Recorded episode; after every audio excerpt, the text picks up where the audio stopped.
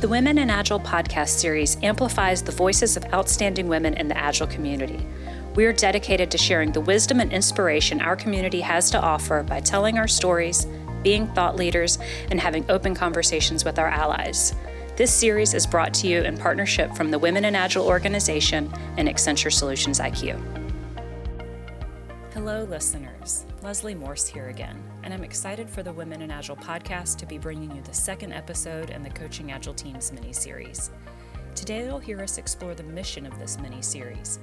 It strikes me how the essence or the feeling of this conversation is unlike the opening episode, where we provided an overview of the content. Our discussion is somewhat of a roller coaster. High dreams contrasted with moments of vulnerability that are raw and unfiltered. For those of you longing to know Lisa Adkins in a more intimate way, this is certainly the episode for you. You'll hear us discuss why we wanted to collaborate on this content, our hopes for how it could impact you as a listener, and glimpses into how we dream it could create a pathway for changing the world.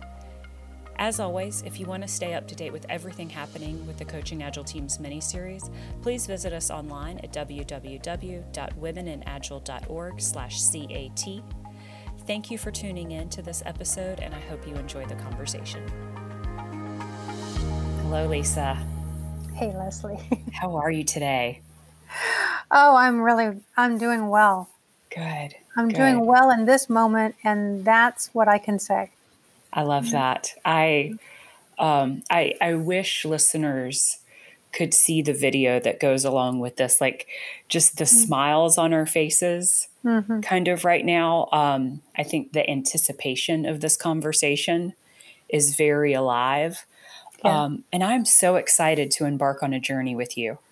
Me too. I was telling my husband about what my day was like today, and I said, Well, you know, I get to get on and record this podcast with Leslie Morse, and we're going to do, um, you know, live for everyone what is usually a backroom conversation. Yeah. And he's like, Really? You're going to do that? Yeah, of course we're going to do that. Yeah, it's it's going to be great. And so I'm just I'm excited for us. I'm excited for everybody as we start talking about the mission and the why behind um, the new audiobook for coaching agile teams, for what we want to get out of this podcast series that we're going to start recording. Um, and I just am really present with this a sense of responsibility yeah. about um, shining the right light on this story and the work and the way you have served our community, mm. why this content and thought leadership is still so relevant, especially in the world we live in um, today. And I'm just so thankful, Lisa, for for this opportunity. So, thank you. You are really welcome, and I am receiving what you're saying and taking it in. It is um, it is such a privilege to receive words like what you just said, and to know that one's work, and in this case, my work, has impacted you in that way and that you want to do right by it in a certain way. Yeah. And and I want to really do right by our listeners by having this podcast series be something that that enlivens them, that gives them something they can use right now, that um, that definitely touches on the audiobook, which I hope a lot of people will take advantage of, but is not just an ad for the audiobook. I feel like yeah. that would be a real waste of people's time. Yeah. Yeah, there's, I mean, just as we've been prepping to start doing this, there's so much we can unpack. And so, in some extent, I want to ask for forgiveness from people because we might be a little bit all over the place. Yeah. But I just like, I'm present with being really full yeah, of inspiration. And, and we're exploring yeah. real time. I mean, yes. so, you know, this is, it might be a little wandery, but it might be really deep and good in places. Yeah. Yes. So I think that's the benefit of this not having to be like super polished and you know high production and all of the quote unquote dead space taken out. Yes. Because hardly any of that is ever dead space. No. Right. The beauty often is what happens in those silent moments. Yeah. And in the moments where we're just sort of grappling with something, we don't, we don't quite have it right yet, and then bang, it clicks, and oh, that's what we mean. Yes, exactly. So that, that's the emergence that Agile was meant to produce, mm-hmm. but that but that the frameworks of Agile themselves don't guarantee because we have so much more that we have to fill those frameworks up with to create the conditions in which a group of people can can handle the kind of conversation we're going to have. Yeah. Which is one that is genuinely generative mm-hmm.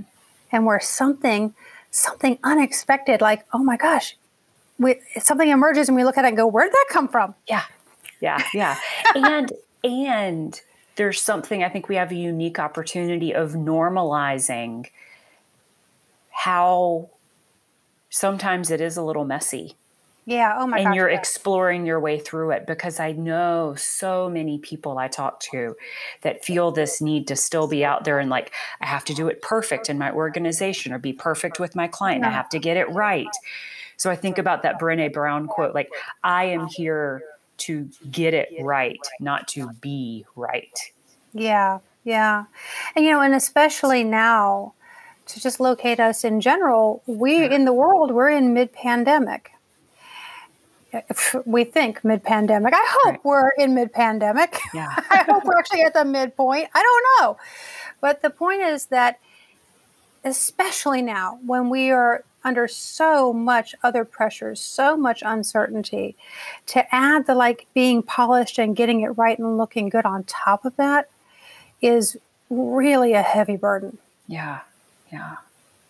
And it turns out that that sort of polish is what keeps us from having the real um, innovation or the real emergence. Yeah, I was going to say, imagine if through this time we were able to shed that need for yeah. polish and perfection and yeah. what possibility that will unlock for us in a post pandemic world. Yep. There's this great book called An Everybody Culture by Lisa Lahey and um, Robert Keegan. And they talk about everyone doing two jobs at work the job they were hired to do, and then the job of looking good and getting it right. Mm. And that if we could put down that second job that takes up so much of our energy and attention and anguish, then we could actually do our job. Yes.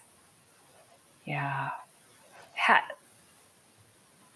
when you say those words, because mm. those that feels really important. How does the gift of that serve the mission of the work you're seeking to do through this podcast series and through the new audiobook? In creating the audiobook, which meant reading every word and really re understanding the meaning of every word for myself, um, what I discovered is that more than ever it is so important to operate in the present moment. Um, because we are all full of fears and anxiety about the future, also excitement and anticipation about the future. We all have things we wish were different in the past that sort of get in our minds often. Um, and and the world is genuinely unpredictable. It always has been, but we've had enough surface level predictability to believe that things were just going to keep marching on as they were. In fact, getting better and better. I mean, this is kind of the presumption is that things would get better and better over time. And um, and we're learning the lesson that the that this life, this world is truly unpredictable and impermanent. And given that, the only point of leverage is in the current moment. Mm-hmm. And so I want to help expand people's ability to be with what is and create from that place, no matter what that place is, not having to have it be a certain set of conditions. Yes. Yes. Yeah. I'm I'm thinking of uh, actually the tattoo that's on my forearm. Mm-hmm. That's a variation on the Swedish Malin symbol which sort of looks like an infinity loop, but has an arrow going integrated with it. And the, the representation of sometimes in order to go forwards, you have to go backwards. Ah. and how true that is in this time we're living in, and how true it is for us as practitioners of change in pursuit of agility right? And everything that goes on with it, and the feeling of sometimes we're going backwards, hmm. but that we do it for a reason and being in whatever that is, present in it. Hmm. How important that is because you have to honor every step of the journey. Yeah. And I think there are really two motions, and that going backwards motion you're talking about, I think about it as a circular motion, almost like a spiral down. Yes. Because it's it's it's in a way it feels like going backward, but what it is is actually going deeper. Oh.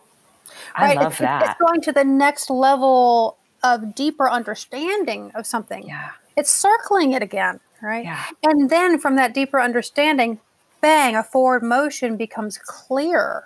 Yeah. Versus just bang, bang, bang, bang, bang, bang, bang, bang, bang, bang, bang, all these forward motions that are not getting us where we want to go.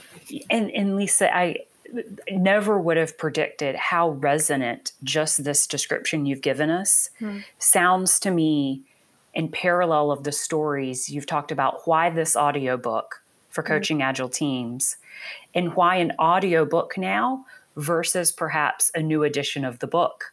Yeah. Right? Well, is the going deeper in the things now, not bam, bam, bam, bam, bam, move forward.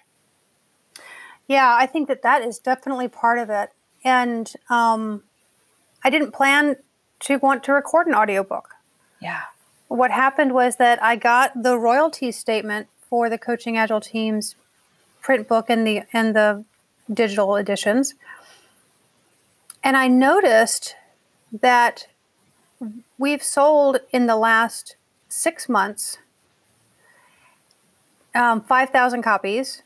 And in its life over 10 years it's this is all in english because i don't know exactly all the numbers in the various languages but in the last 10 years in english we sold 50000 copies. And i'm like so what is up with a 10 year old book still feeling this relevant to people? Um, and so it had me go look at it with a fresh eye too and i had been wanting to record an audiobook for a long time and um, and had asked to do it a couple times. And at the time, the publisher said, no, we don't do it for technical books. Because my book is technically a technical book. a technical, right. Which is kind of funny. So, um, but I have a new um, editor at the publishers. And she said, you know, let me go find out. And she said, yeah, it's, it's, we don't typically do it, but your book is a crossover. And so let's do it. And this was just as um, we were moving into lockdown in the United States. And I thought, what a great pandemic project. Yeah. Because for me to function during this time, what, what recording the audiobook gave me was something that I had a solo creative outlet with. Just like writing the book. Yeah. It was it was like, you know, me and the universe creating together and no one else. And it was really beautiful. And I loved writing that book. Um, it was such a creative endeavor. And this and recording the audiobook was very similar. Not only a creative endeavor, but it gave me a cadence in the time when everything in my life got upended, like like all of us. Everything in our lives, like bam, overnight changed. So I would get up early in the morning every morning and record a part of the audiobook you know, and I would be marking up the the chapter for the next morning. Yeah. You know, and it was this beautiful cadence of work, this 24-hour cycle that gave me a steadiness and a solidity in a time when everything felt so tenuous. Yeah, and I'm I'll be excited for us to unpack what that experience of the actual recording yeah. was like. Like I want I want us to give an entire episode to that because I know the stories of your rituals and everything. I've already found inspiring for just little ways that I approach rituals and traditions just in sort of my everyday. Um, so that's going to be exciting. Yeah, so we'll do that. Yeah, yeah, yeah. We'll um, the but it's also so hard not to want to pull that thread right now. Yeah, let's not. because the, the thread I want to pull is really the other piece of the question you asked earlier, which is why not just write a second edition of the yeah, book? Yeah, yeah, yeah. And in fact, when I said and announced on LinkedIn that I was going to write this audiobook, a couple people wrote back and said, Yeah, but aren't you going to do a second edition first? And I, I took that in and thought about it, and I looked at the book and and um, an experience I had way back in 2011 came to my mind that I thought was really apropos of how I felt after I looked at the book. And so just imagine this that there's we're at the Agile Alliance conference, Agile 2011. It's in Salt Lake City, Utah. It is 10 years since the Agile Manifesto was signed. And it's like everything around the conference is the 10 year anniversary, right? Just like the Coaching Agile books is at its 10th year right now, this year and um, and so we're all in the big auditorium. There's at least 2,000, maybe 2,500 of us. It's really exciting. They have this up on the stage. They have maybe 10 of the 17 signers of the Agile Manifesto. I mean, this is like a big reunion. And they've got them sitting on park benches. And it's just like a really beautiful, homey, cozy kind of down home Salt Lake City vibe. And um, and of course, the question comes from the audience. You know, it's 10 years later. Surely there are things you want to change. I mean, this has got to be old by now, right? What would you change? And they're all looking at each other. I don't know what would you change. I don't know what would you change. I don't. And and there's this this maybe two or three minutes that they're just all looking at each other. And finally, Ron Jeffries says, "Give me the mic." If you don't know Ron Jeffries, I just want to paint this picture for you. So he's a big guy. Um, he is one of the founding fathers of extreme programming. I would put him in that category, you know, with Kent Beck and Chet Hendrickson and others.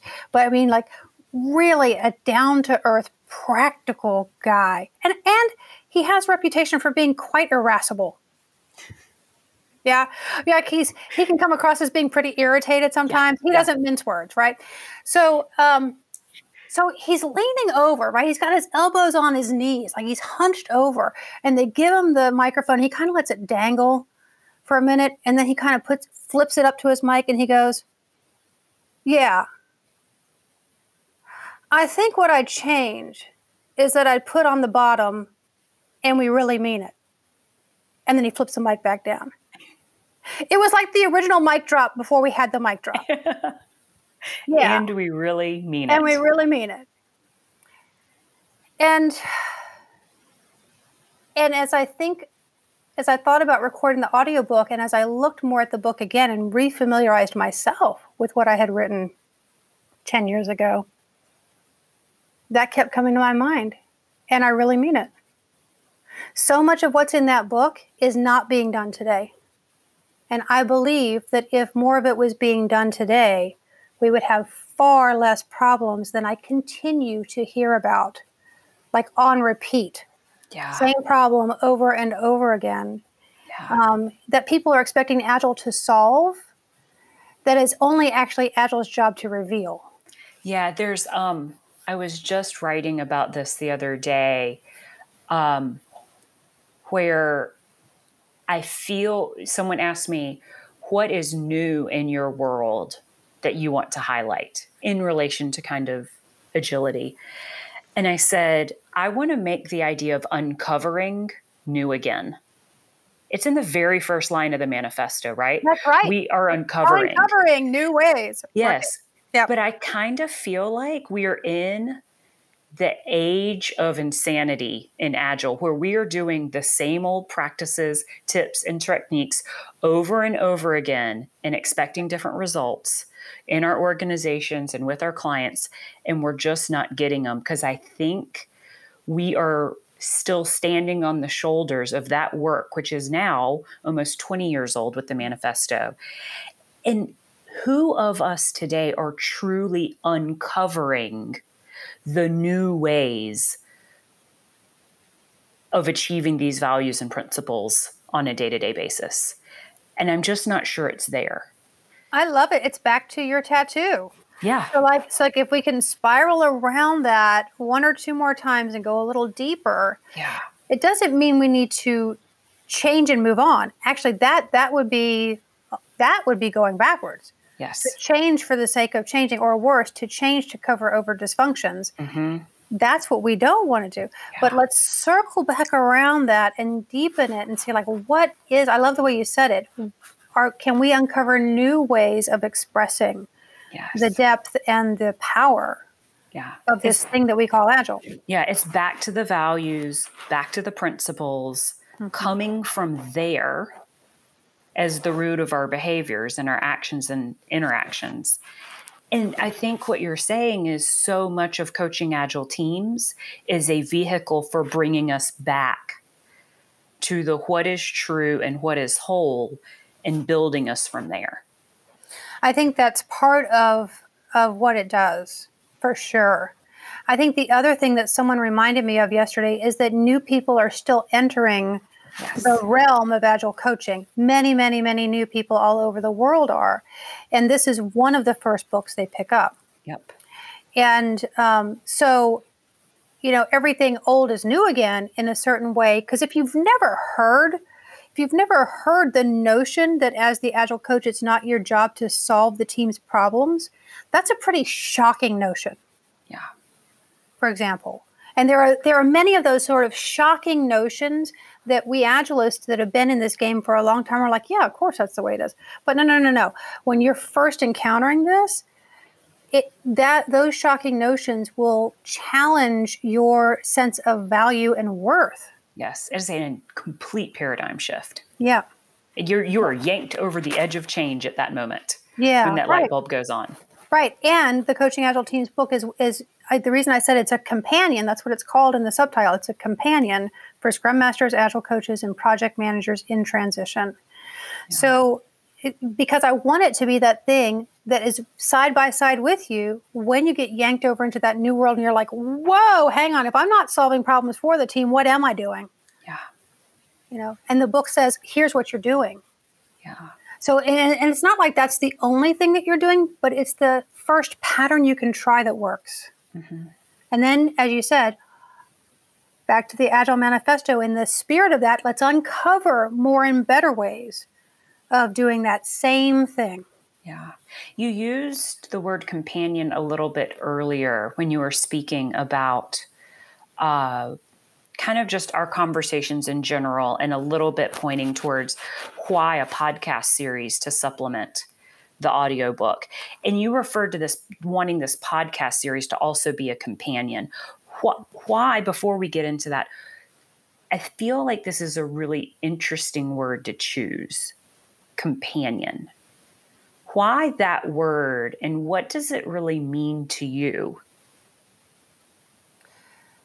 Um, just discovering this in this moment, actually, is that I feel very grateful to have had an amazing Agile mentor at the very, very beginning when I was first a Scrum Master.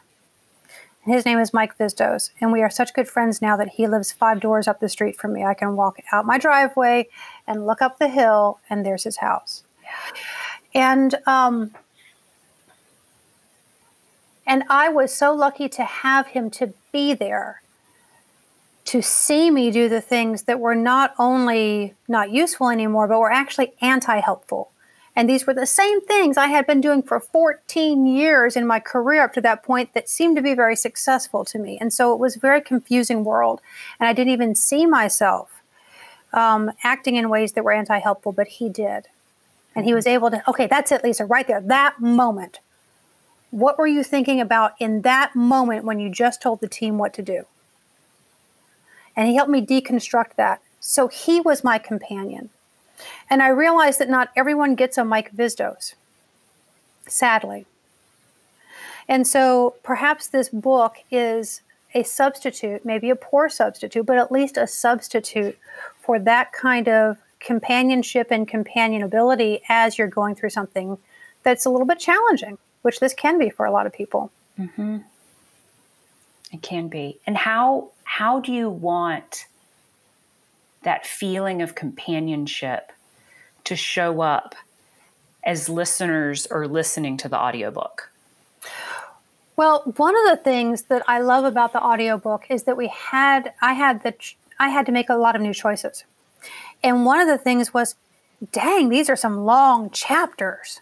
I realized in looking back at it. So I've chopped up the chapters into pieces that go together. For example, chapter 5 which is called Coach as Coach and Mentor is now four different audios that are about 30 minutes a piece. So most of the audio files themselves are about 30 minutes a piece. There's one that's pretty long. I couldn't quite get that one down to a metabolizable chunk, but the vast majority are pretty short. And and I think that that helps being a companion because um, the worst thing you can do to someone is to feed them way too full and then they can't metabolize the food you've given them. Yep. And um, and we'll talk later about the cool aspects of the audiobook, but one of them is a book club, a book club guide. God, say that five times fast. book club guide um, that that helps people know how to metabolize those chunks. Yeah.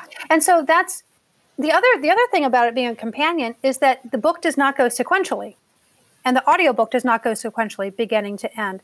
So i always meant that people would either scan the table of contents in the book or in this case scan the the, the titles of the audio tracks and go oh oh coaching product owners that's what i need today. Bang let me yeah. listen to that for 30 minutes. Yeah. And so that way it was always meant to be sort of a reference that you'd come back to again and again and again Mm-hmm. And I do have people telling me, look, I've had this book on my shelf since it came out 10 years ago and I am still using it. So it's, that's a companion, someone yeah. who's with you that long. Yeah. Or that's a book, a, a thing yeah. that's with you that long. Yeah. That's beautiful. And there's such just a warmth in the idea of companionship that is so great and it's a warmth that I feel when you and I talk about mm. like getting prepped for recording this this podcast series that goes along with it. So like why why create a companion podcast series to go with it? What was your inspiration for that idea? Well, the even though the Coaching Agile Teams book and the audiobook that's coming out is still 100% relevant to where we find ourselves today. There are areas that have been deepened in the last 10 years. Of course, there have been. I've been involved in some of that deepening. Many other people have been involved in that deepening. And I just want to point to that work to say, okay, once you have metabolized this much stuff in the Coaching Agile Teams book, and or when your interest gets piqued in this little thing you read in the Coaching Agile Teams book, here's the next layer. Here's the next deepening level to go to. And here's who you go to. Here's where you go look. Yeah, there's um, there is something about the the body of work that you the breadth of what you cover in coaching agile teams that exploits that um, the transition from the I don't know I don't know it quadrant to the I know I don't know it quadrant. Yeah.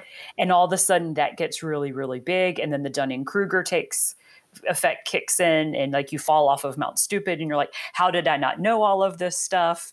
And you're like paralyzed in this, there's so much I don't know.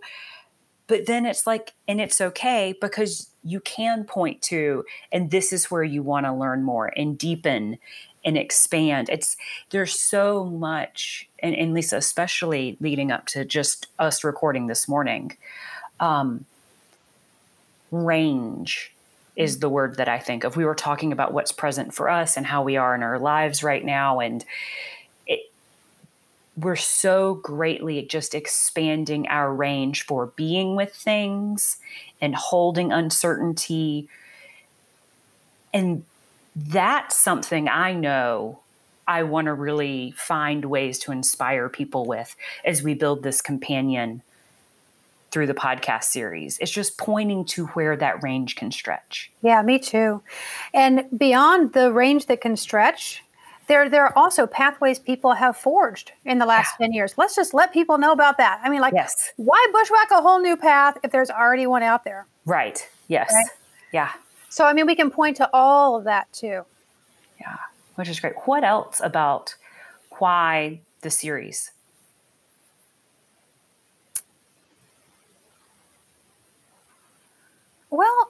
I think what's important to me is that um, is that people have a chance to be excited about something. My husband often says, um, to be happy, you need um, how does it go? You need um, something to look forward to. You need something to love, and you need someone to complain to. And so the the something to look forward to um, has been ripped away for a lot of us. Mm-hmm. You know, and so like maybe this can be something that people look forward to. Maybe this can be a way that they um, can engage with this new material in this podcast and also in the audiobook um, in a way that enlivens them yeah. and enlivens their practice of Agile and enlivens their living through the values of Agile. Yeah, yeah. I'm reminded of the metaphor we talked about around um, the sound a gas burner makes as you go to turn it on the yep. before the flame. Yeah. And um, and how we can ev- invoke that sort of igniting of the community around all of this in a different sort of way. Yeah. Yeah. Why why the Women in Agile podcast series as the home for these conversations? So when I thought about, oh yeah, well, I can get this information out there about all these other pathways and all these other great works that people have done through a podcast series series versus another edition of the book, which would just be pointing too much attention to me. Then I'm like, okay, who would I do it with? And when I think about the most um, prolific podcasters in the Agile community, they're all men. Mm. And so I listed like four names, and they were all men. And I love these men. I would love to do podcasts with them, but I thought, wait a minute, what's wrong with that? Why don't I think of women podcasters? And why don't I know more women podcasters? It's not like they're not out there.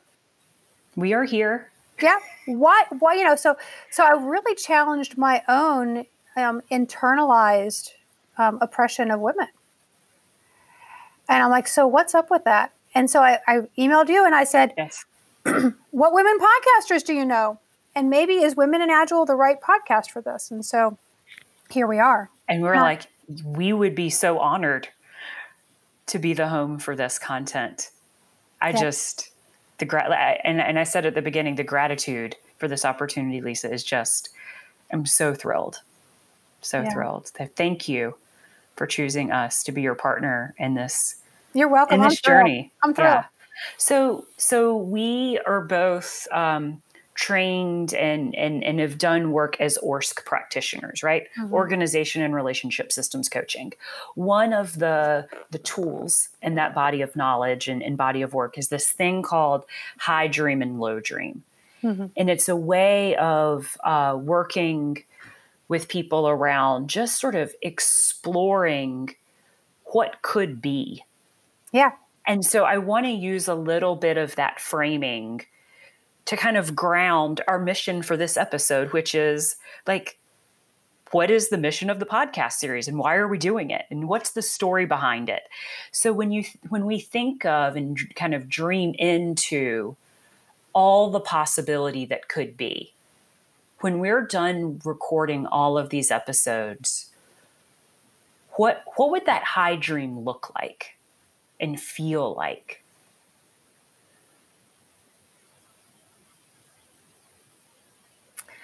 It would look like that we would have a big celebration at the end, you and me. and we would, and we would say, hang on. It would look like that you and I would have a big celebration at the end. And there would probably be champagne involved. Mm-hmm. And, and we would say to each other, we did right by this community. Yeah. We did right by them. We brought them something that was useful and timely and thought provoking and maybe soul provoking and and we enliven their work and their lives. Yeah. Yeah. I'm feeling that um you know how when your cheeks hurt when you've been smiling a lot? Like that. You know that sort of like like oh ah my cheeks i when i think about the high dream like my cheeks hurt mm. but they're also like wet with these just tears of like joy and all and so it's this just triumphant sort of feeling Yeah. And if we're doing that, then part of my high dream is that people will have that little like tingle feeling every once in a while, like, oh my God, that's an amazing idea. yeah I yeah hadn't thought about that. Um, yeah, and you know, and part of the high dream also is to challenge people that that people will have the sense of, oh, uh, maybe I've been harming, Mm, and maybe I need to come to terms with that. yeah Because we all there's no such thing as doing no harm, but we can do less harm. Mhm. Um, and that's sort of the name of the game. I love Maya Angelou's quote: "When you know better, you do better." And so, like that's that's the thing of being able to help people through that journey of realizing them realizing, oh, uh, I was actually being anti-helpful. Okay, let me pick myself up and do better. yeah yeah know, so that's There- actually part of my high dream is that we help people through that. Yeah, a, and I don't know if I would have articulated this if we're not doing that for ourselves through the journey of this recording. I don't know if my high dream would truly be fulfilled either. So I love that. I love the idea that we have a parallel journey to the journey that we are um, helping people embark on, and you know, whenever they listen to this podcast series, that they will go on. Yeah, I love that. I love that. I yeah, love and that. actually, I I almost want people like listeners like pause right now, like pause the recording, take a break, grab a piece of paper, and journal for just a couple minutes on like what what's present for you hmm. when you think about what you might want to unlock in yourself and what your own high dream is Yeah. what might be some of the things you seek to uncover for yourself as you listen. Yeah. And another way to think about that is your greatest hope. Mhm. It's like, what is your greatest hope of what happens for you as you listen to this podcast series about um, about what's deep in the Coaching Agile Teams book, but also what's out there that will help you on your journey. Yeah. Yeah. What what would our low dream be?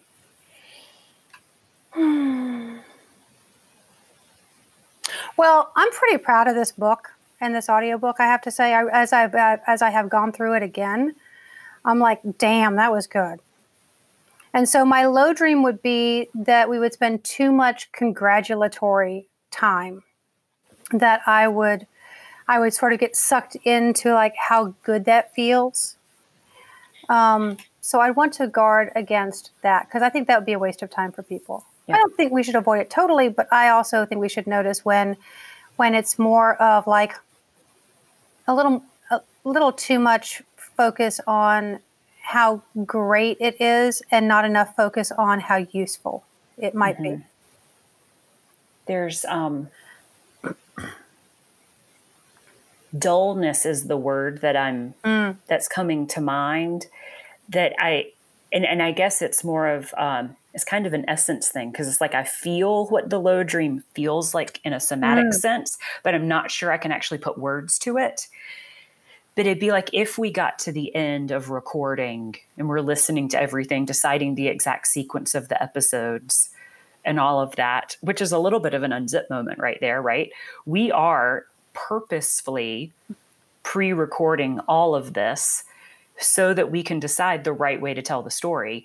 But it's like as we're going and listening to all of that, there's just a feeling of, Eh, eh, yeah, eh, eh. like it's That- good, but That would suck. I yeah, I'm with Yes. you on that low dream. I Yeah. don't like that either. And so let let's just ground that feeling in both of our bodies because then we will know it when we do it, when we slip Mhm. into it. So that feeling of dullness. So what's happening over there for you when you allow that in? I, I what I'm I'm drawn to is what the anecdotes feel like to dullness, which is sort of strange that I can't even actually be with the feeling of the dullness. Like there's something, and I don't I don't want to make it seem like low, the idea of low dream is bad because it's not. Um, but there is definitely an edge for me that I can't be with. Like Yeah. dullness is not a comfortable place. Yeah. Laughter and joy, and you use the word exploration at the beginning of our chat today. Like that feeling of being on a jungle gym and reaching and stretching and discovering new. Like that's just what I'm so drawn to. I almost can't even be with the dullness. I, like, what about you though? So I've been expanding my range to be with stuff like dullness lately. Mm-hmm. Um, dullness, loss, suffering, grief, those sorts of things, numbing. Um, and so let me just get back into it, and you can ask me some questions, and I'll tell you what's going on.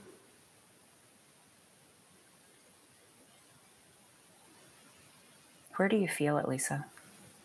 Oh, it's like a cement block right in my torso, like from my solar plexus down to just below my navel. It's like I'm having trouble breathing actually right now. It's so solid, but actually so comfortable too. It's like I don't have to do anything, I don't have to go anywhere. Um, mm, it is really solid.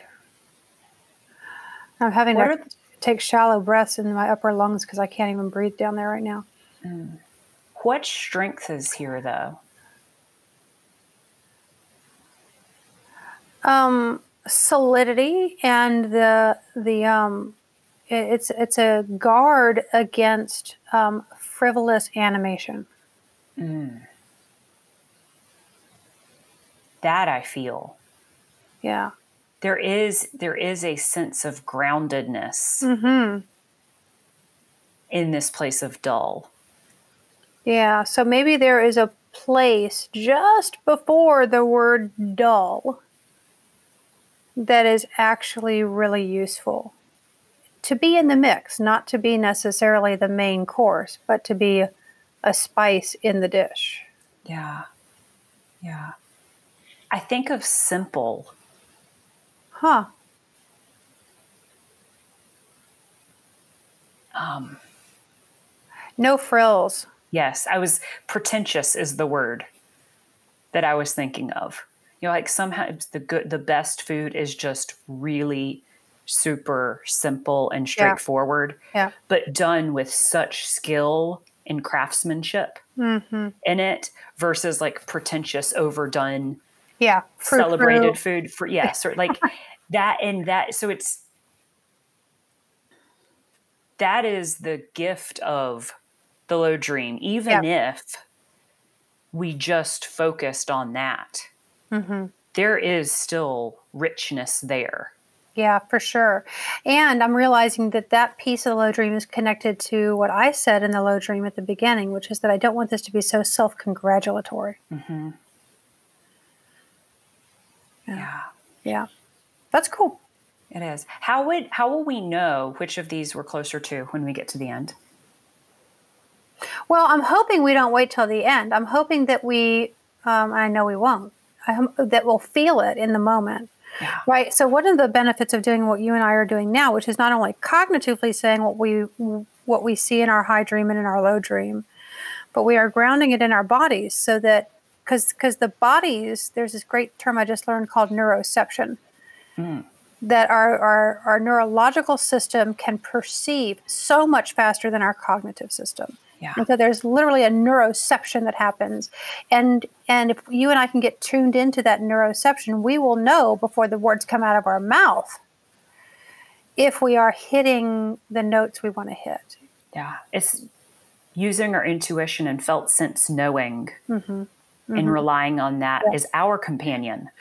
Yeah. Oh, I love that. Ooh, there's the parallel thing yeah, as we go to record, I love it. I love it. Yeah, Yeah, and for me, just like feeling that cement block. And so I know that if I start to breathe in the upper half of my lungs only, like, whoa, whoa, whoa, hang on, Lisa, pay attention here. Are you moving into dullness? yeah, Yeah. yeah. Yeah. I love that. What else do we want to share today? I feel mm. like we've explored the mission for why we're here, Yeah. I love it. a little it. bit on why the audiobook. So I'm feeling very accomplished in terms of the mission of our chat today. But there there is so much more to come in this entire series. But but what's present that you want to share with folks today, Lisa? I think the most important thing I want to share with folks is that um, we are recording this in the middle of genuinely the first worldwide crisis. We have had pandemics before, but they have not been in almost every country. Mm-hmm. Um, and so, especially now, especially now, what we have in Agile is not only a toolkit for doing more work or doing work better. What we have in Agile is a way of not, not just coping, but possibly even thriving in really harsh conditions. Yeah. And so, what I want for all of us us and you listening, what I want for all of us is to discover ways that we can let Agile be what I think it's here to be, which is a brilliant, emergent response to an unpredictable and confounding world. Yeah. Yeah. That really reminds me of how I felt at the beginning of this episode when I said I feel a sense of responsibility. That is a desire I have is to call forth that sense of responsibility in our community for exactly what you were just describing. Agile can be used to serve our global world and our global society always, but especially in a time like this. Mm-hmm. And down to the micro level, Agile can be used as a way to keep yourself above water. Yes. In this incredibly turbulent um, set of conditions we find ourselves in. Absolutely. Hmm. What has shifted for you as we've talked today? I think I'm more excited about the podcast series than I even was before, actually. Oh, the joy. Like, yeah, I mean, like, you are like a sunshine, all like, like yeah, the hands are flickering and, uh, yeah, I, I'm really super excited for how we've set this up, that this is a parallel journey for us and for you, beautiful listener, whoever you are. Yeah. And, um, and that it's going to be really super useful and very enlivening and maybe enlightening. Yeah, yeah. I, I too, am just so connected and feeling just plugged into life through through these discussions and through us getting ready for this today just it's like putting fuel in my tank. I feel the shift in me from talking at the beginning of the episode to now is just like I feel more online. Yeah, I do too. Yeah, which is going to serve me very well today because it happens for me to be nine o'clock in the morning as we're recording this. And I know it's approaching lunchtime for you as you're across mm-hmm. the country. So, yep. yeah, what are I want us to have a little bit of a ritual of closing each of these conversations with gratitude and appreciation. Oh, I love that. That's a great idea. Yeah. So what what are you feeling grateful for and what do you want to appreciate? As soon as you say what do you feel grateful for, I can feel the welling up of the tears. Mm. You know, um, I'm so grateful for the series of events that I had nothing to do with that put me in the position to be able to work with you, Leslie, and to reach all the people who will hear this. I think about how so many things lined up to get both of us here right now. And it's it's like it, it's an infinitesimal chance that all that stuff would have lined up, and so it feels so precious to me. Yeah, yeah. I'm suddenly reminded of being in the room in 2013 in Las Vegas for the open space session that was, I believe, then just women in Scrum. And from that, here we are today. Um, yeah, there's tears in my eyes as well. Mm-hmm. Um, yeah. I feel very blessed. Mm-hmm. And yeah. I'm very, very appreciative of that because it can be hard to find that feeling at this yeah. time in my own life as well as just in everything that's going on. Yeah. Yeah. So thank you, Lisa, for this discussion today. I love it. It's a yeah. great start. It is. It is. And thank you all for listening to this episode. Uh, we hope we're leaving you inspired and connected um, to this journey that we're embarking on together. So thank you, Lisa. And thank you, listeners. Thank you so much for checking out this episode of the Coaching Agile Teams mini series. The Women in Agile podcast team is honored to be the home for this special content. If you enjoyed the show, we ask you to please rate and review our podcast on iTunes, Spotify, or your other preferred podcast platform. That will help us achieve our mission of amplifying the voices of women in our Agile community. As always, a huge thank you to the Women in Agile podcast sponsor, Accenture Solutions IQ. And if you're interested in finding out more about the initiatives from the Women in Agile nonprofit organization, we invite you to visit womeninagile.org. Thanks again for tuning in.